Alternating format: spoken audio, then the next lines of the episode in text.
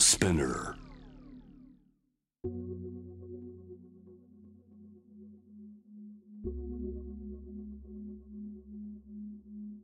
藤原信也新東京漂流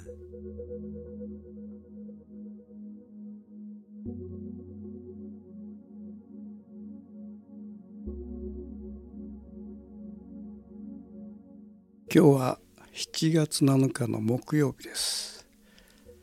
時計は午後の10時指してますね。で久しぶりにあの僕はと房総の方のねあの八角堂で今収録してんだけども、えーここに来たのが5日か6日くらい前なんだけどもその前あたりは梅雨が急に明けてものすごい夏の日照りだったんだけどもここ6日間ねこちらに来てずっとしとしとしと雨が降って湿気があってまた梅雨が来たんじゃないかというのはそういうその天気ばっかりでまあ今日あたりはちょっとこの日差しが出たんですけどもまあこの南で発生した台風の影響なのかなこれは。ということでこのせっかくこの房総に来ながらこの夏の満喫ができない状態でちょっとこうあの煮え切らない感じなんですね。もう煮え切らないといえばこのコロナですよねこれ。一頃、まあ、6月あたりは、まあ、コロナの陽性者数が、えーどんどんどんどん下降線をたどって、えー一頃は1,000人を切るというようなじゃないかというような状況が出てきたんだけどもここ1週間どうかですかそれくらいまたこのコロナのこの陽性者数が、えーどんどんどんどん上がって日によっては倍前の週の倍ぐらいの数字を叩き出していると。でもうそそろそろ1万人に行くんじゃないかということで、えーちょっとこう周りの人もやや危機感を感じているようだけどもどうもね今回のこの上がり方を見てるとねこれ恐れるに足りないんじゃないかと僕は思うわけね。っていうのはその陽性者数はどんどんどんどん上がってんですよ。ただこの重症者数と死者数っていうのはほとんど上がってない。で昨日もなんか東京都のねサイトを開いてずっとその数字を拾って比べてみたんだけどもこの陽性者数がどんどんどんどん上がるに比率してあの重症者数、えー死者数が上がるか上がるかと思ったら全く上がらなくてまあややねちょっと微増したりまた加工したりするというそういうこうなんていうかなヘジテートっていうかこのあんまりこの一頃のねあの去年だったかなこの陽性者数がガーッと上がってもう重症者数も増えて死者もどんどん増えて、まあ、病床使用率ももう逼迫しても90%になってこれもう、えー人が、まあ、救急車もなかなか来てくれなくて、まあ、自宅待機でこの自宅で死ぬというのはこの非常にまあや切迫したなあの状況から比べ比べるとですねまあ、今のこの7月6月それから7月に入ってのこの陽性のこう上がり方っていうのはどうもねなんかコロナがもう疲れ切ってんじゃないかと。まあ、あの学者さん言うにはそのコロナそのものが弱まっているから弱まっていることによって感染がこうしやすくなってるというまあ僕なんか素人はよく分かんないんだけどそういうことを言われる方もいて。まあ、そういう意味でこう感染があいわゆる風邪みたいにねわーっとこう感染がすぐこう起こってしまうというような状況の中であの重症者数死者数がさしたら変化もないというこのままこう風邪とかインフルエンザというのはねそういう状況が続いて、えー終わってくれればいいなと僕自身にあんまりこう危機感を感じないんだよねこれ。その数字をねいろいろ探ってみると、まあ、そういう最近のねこう状況があって、えー先週ですか先週はと僕のその秋に催される大きな展覧会にちなんで、えー、そこにね登場するその俳優だとかそういう方の話をしたんだけども、えー、っとこの展覧会ではですねあのやっぱ人物も結構出てまして例えばあの山口百恵さんだとかから、まあ、瀬戸内寂聴さんから石牟礼道子小保方春子伊藤詩織大島優子指原莉乃香港のねあの活動家で今もちょっとこう幽閉されてるあの周庭さんねという方も今回の展覧会の一つの人物ものの軸として、えー、展示するわけですね。どっちかってやっぱり女性が多い、まあ、今回その昔の俳優の笠中秀さんだとかジャーナリストの安田純平さんなんかのポートレートも載っけるんだけどもやっぱ圧倒的にその女性が多いんですね。えー、トルガーが男性だからあ女性が多いということではなくてですねあの写真家として僕は常々感じてるのは被写体という言い方はちょっと違うかと思うんだけども、えー、写真として成立するのはやっぱり女性なんですよね不思議なことに。何て言うかね女性っていうのは男性と違ってやっぱり体で生きてるっていうか男はやっぱり頭で生きてんだよねだから、まあ、カメラ持ってって対面してもねなんかやっぱり自己防御してて自意識ばっかりが目立ってきてしまうという男性の場合はそれが多いんですね。だけど女性の場合はなんかあの体で生きてるから周りの状況をスーッとこう吸い込んで吸い取り紙のような形でスーッとこう周りの状況を吸い込むのね。それでまあそれはまあトルガーの僕の意識もスッと吸い取るというような身体としてはまあ虚しい虚っていうかな虚しいいい意味での虚しさっていうかこの男のようにこの頭できてないから自意識でバッとこうこちらを対面するんじゃなくてやっぱりあのスーッとこう周りの環境をね吸い込むということはまた周りの環境を反映してまたそれを発散するみたいなやっぱり呼吸してるわけですね女性っていうのは時代を。まあ、そういう意味であの被写体まあ撮る被写体っていう言い方僕嫌いなんだけどもあの対象としてはあのすごくこうスリリングっていうかねということで対象としてねあの女性を選ぶことがやっぱり多くなってくるんですね。例えばあのそれは年齢によってもかなりそういう違いがあって特に10代の女性っていうのはね特にもうその環境をスーッと自分の体に反映して飲み込んでそのこう取ることによってその時代だとか環境っていうのがスッと分かってくるという非常になんかこう何ちゅうかなこう時代のリトマス試験紙みたいなとこあってえー、僕は僕の郷里でですねいわゆるあの「少年の港」という写真集を作ったことがあってこれあの、えー、自分の郷里に行って、えー、自分の距離を撮る時にあの一番自分がその,、えー、その自分の土地に馴染んだ少年の目線で撮っていくというそういうその写真集を作ったんですね。少年っていうのは当然その大人よりも背が低いから目線がずっとこう大人よりも50センチぐらい低いんですね。でこの50センチのあの視線の違いっていうのはすごいことだよね。でこのわずかそのカメラが10センチ上がったり上がったり10センチ下がったりするだけで世界が多少変わるくらいだからこの50センチの目線の違いで世界を見ているその視線っていうのはねまあ、大人の見てる視線と全く違うわけですよ。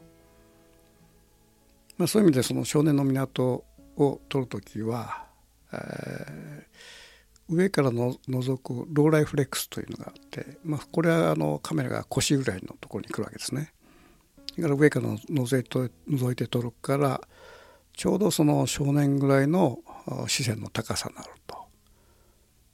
そういう形でその故郷を表すには、えー、やっぱり少年という視線、まあ、あるべきだということでそういう少年の港という取ったんだけども少年が見てた少女の世界っていうのは何なのかと。少年だけでなくて少女を表すことで、えー、その距離というものを取りたいということで、えー、それも今から十数年前かなでまあ少女を取るということで、えー、現地の新聞に頼んで、えー、小さな囲み記事を作ってもらったんですね。え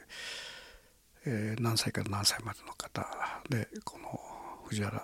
が写真を撮るからということであの応募してほしいと。随分ね集まってきてねこれまあ30名ぐらいかな集まってきて、えー、ずっとこうその時に、面接をしたんだけどもやっぱ面白い子はね面白いなんか引っかかる子はね標準語使わないんだねどっかなまってるっていうかあの一生懸命まあ公の場所だからなるべくこの標準語を使おうとするんだけどどっかにのまってしまう子が結構いるわけですよ。それがなかなかね愛らしくてねあの逆にそのなまってる子の方が面白いんだよ。なんか知らんけど。それでまあその当然ルックスもあるんだけども結果的にやっぱその女性少女の存在感やっぱ存在感ですよね。それがあることが写真撮ることの意味だから。最終的に選んで、えー、10名ぐらいかな選んでた時にやっぱ残ったのがね不思議とやっぱりあのなまってたこと子が多かったんですね。なんか字の自分を隠し寄せないみたいなね子が多くて、まあ、そういう形でそのロケ編、まあ、まずその、えー、パロパラロイドで、えーまあ、ポトレート写真を撮って、えー、その子に会う場所。この子は何かの花の先に乱れてる場所が合うんじゃないかとかこの子はあの都会のね都会中か街中のこうちょっとしたその街角とかそういうことところが合うんじゃないかとかそういう形でねあのやっぱりその子その子であの合う背景っていうのがありあってそれでまずそのポラロイドを撮って、えー、その子の会う場所似合う場所っていうのをそれからずっとこう5日ぐらいかけてずっとロケハンして回って、えー、その場所のポラを取ってその子と合わせる。それで、えー、その子が一番似合うっていうことはその子が生き生きする場所っていうかなそういう形でそのロケハンをして、えー、場所を選びをするわけね。それでじゃあいざじゃあその場所に行って撮ろうとした時に実際行ってみるとねまたガラッと変わってしまうことがあってねちょっと風がバーッと吹いてその時に咲いていた花がなくなっちゃったとかロケハンをしてながら、えー、後から行ってみると風景がガラッと変わっていくことがよくあってねあのだからロケハンして撮る時にはもうなるべく早くその場所で撮るということが鉄則なんですね。でまあ症状のシリーズを撮りたいということは、まあ、ある意味でそのそういう子たちの愛らしさとか美しさみたいなものを撮りたいという部分もあったんだけどもいざね対面してみるとやっぱりその少女も今の時代に生きている、まあ、一人の人間だからやっぱりその環境をね反映してるわけですね。一つ、まあ、言えることはですねあの立ってもらった時にあの垂直に立てない子が多いんですね。まあ垂直に立てないっていうか、まあ、体がね微妙に歪んでるだから力抜いて立ってちょうだいっつって力抜くとね逆に体の歪みが見えてくるっていうのはそういうまあこれ時代っていうのかなでその体の歪みっていうのはねやっぱりねこの歪んでるっていうことはやっぱり意識だとこう心がね少し歪んでるんだよね。そうするとそれがまあもろに体に出てきてあの体の歪み反映してるっていうこれは心と体の線のねあの関係ってのはすごくあってだそういう意味でそのスッと立った時に本当まともにスーッと垂直に立てる子っていうのがねまあ本当いなかったんですね。どっか歪んでると。でその歪みをじゃあそのまま取るというのも一つの時代表現になるわけだけどもあの僕はねまあちょっかい出すっていうかなこのその歪みを強制したいなというそういうなんかこう写真以外の意識がそこに入っちゃうわけで、その歪み強制するっていうことはそのこの心を強制したいなというどっかにそういう部分があって、えー、それでですねあの例えばあのどっかの植物の前にこう女の子を立たせた時に歪んでるということになると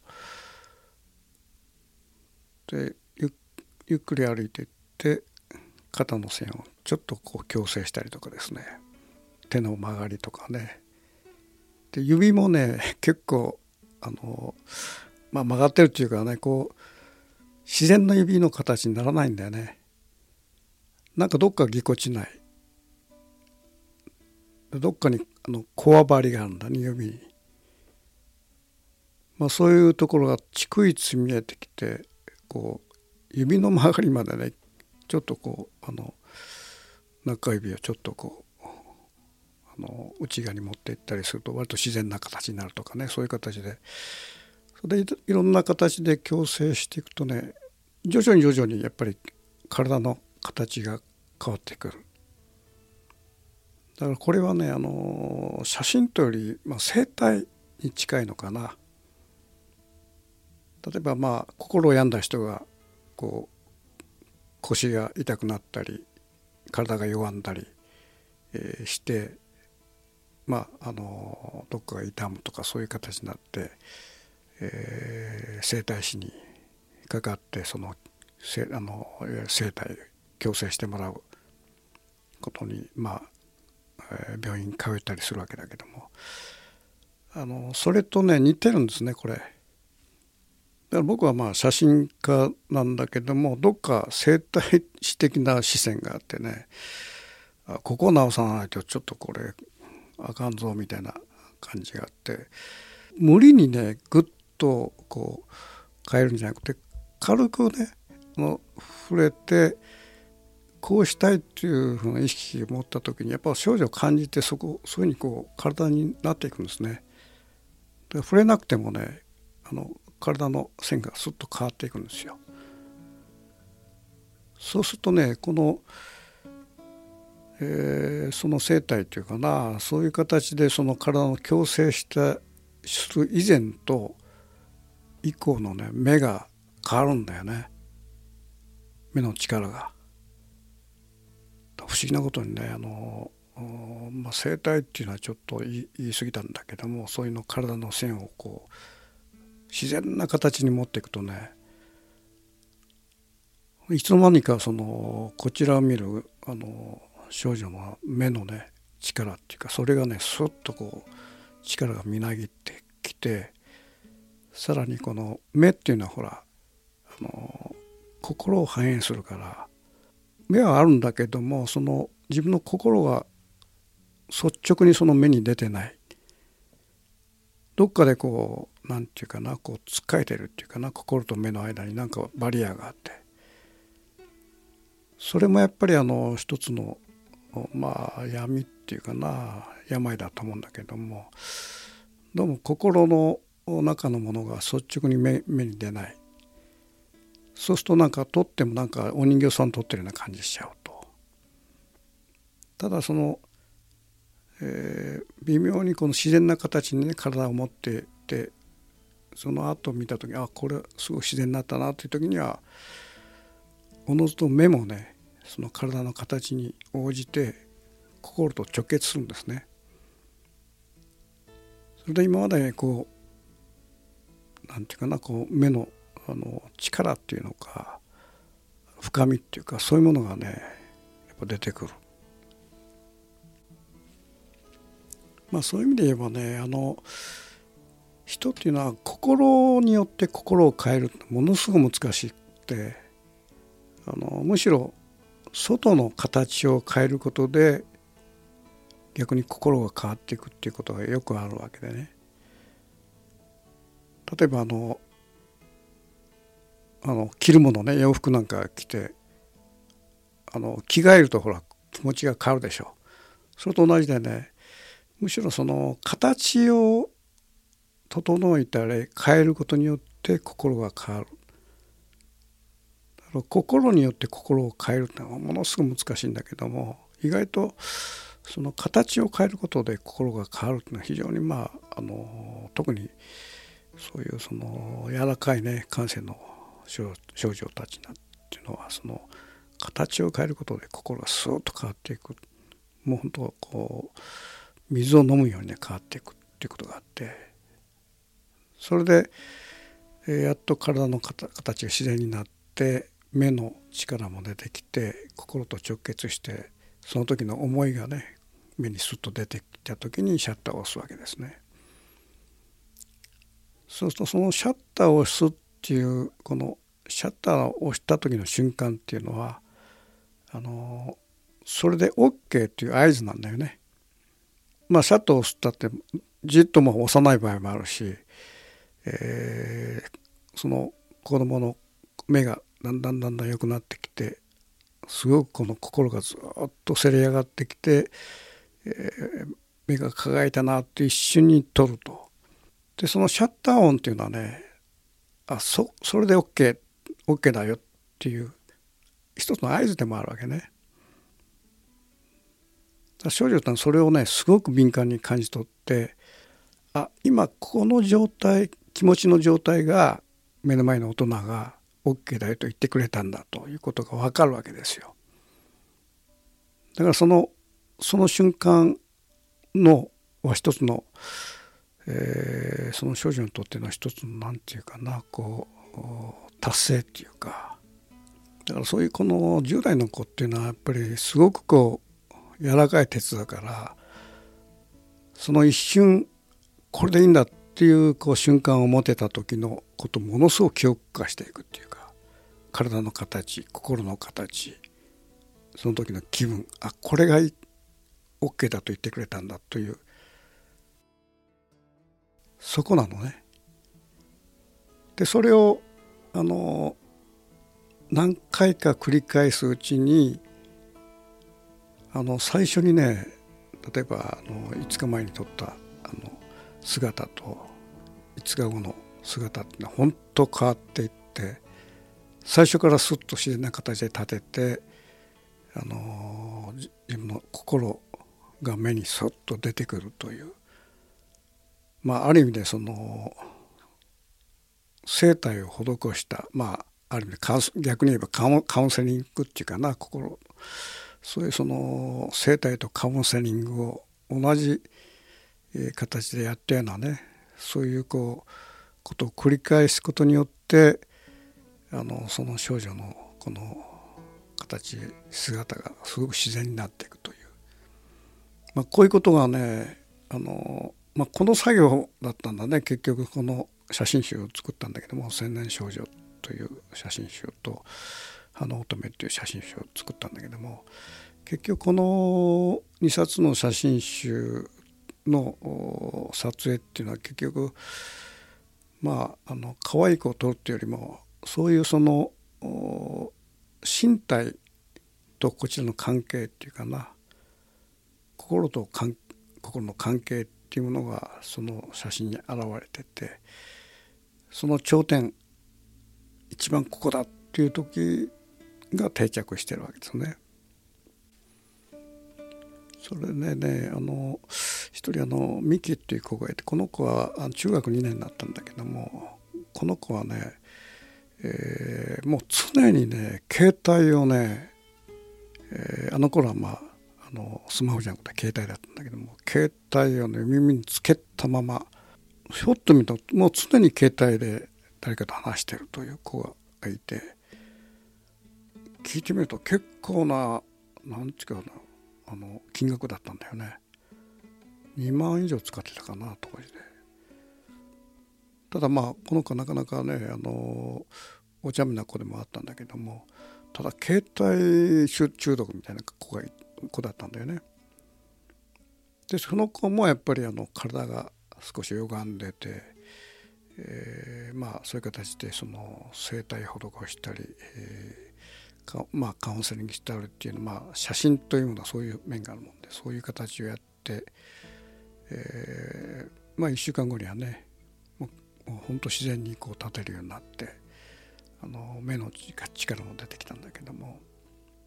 その後ね、えー、東京に帰ってあの親御さんに今ミキちゃんは携帯どれぐらい使ってますか?」っつったらね急にね6,000円台になっちゃったんだよね。でほとんどその最近はもう、まあ、携帯中毒が収まりましたみたいなことでね、まあ、それ聞いた時にやっぱりあの何て言うかな体の形がすごい自然になったとともになんか自分っていうものが生まれたんだろうなそこで自分っていうものが。それそれを聞いた時にねあこれはやったと思ってまあそういうそのの少女写真集っていうのは2冊僕作ってるんだけども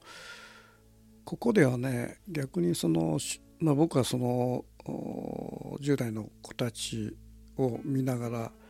そこでその心の歪みみたいなものをま直したなという自覚があるんだけども逆に言えばね僕自身がそれによってまだ救われた面があってですねあのやっぱりこの今の世の中ってものすごくま少女の体が体が歪むことが表しているようにまあいろんなところが壊れてるわけですよ。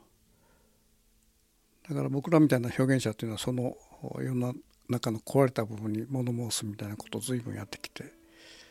ただその当然その、まあ、大状況は変わ変わらないわけですね。だけどもその大状況がいくら何を語ろうと喋ろうと変わらないという世の中において、まあ、少女と対して少女の心が変わり単純に携帯のねあの使用量がガクンと減ったとかね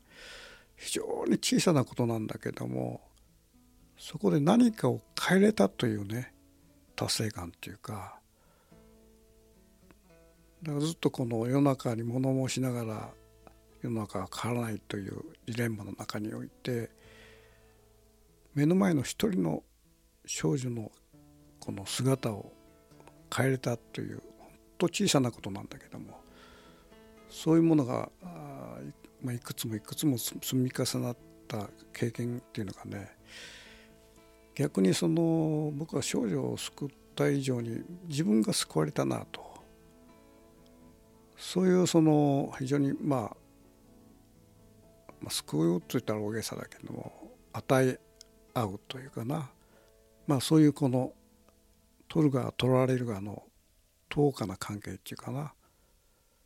そういうものがその少女写真撮ることによってこの、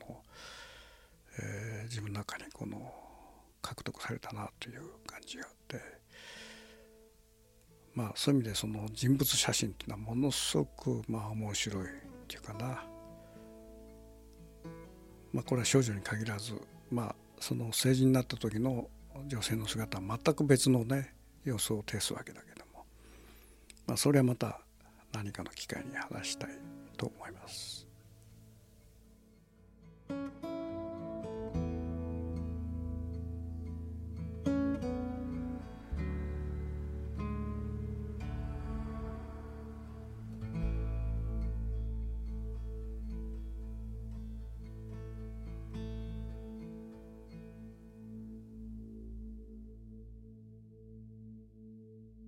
藤原信也新東京漂流。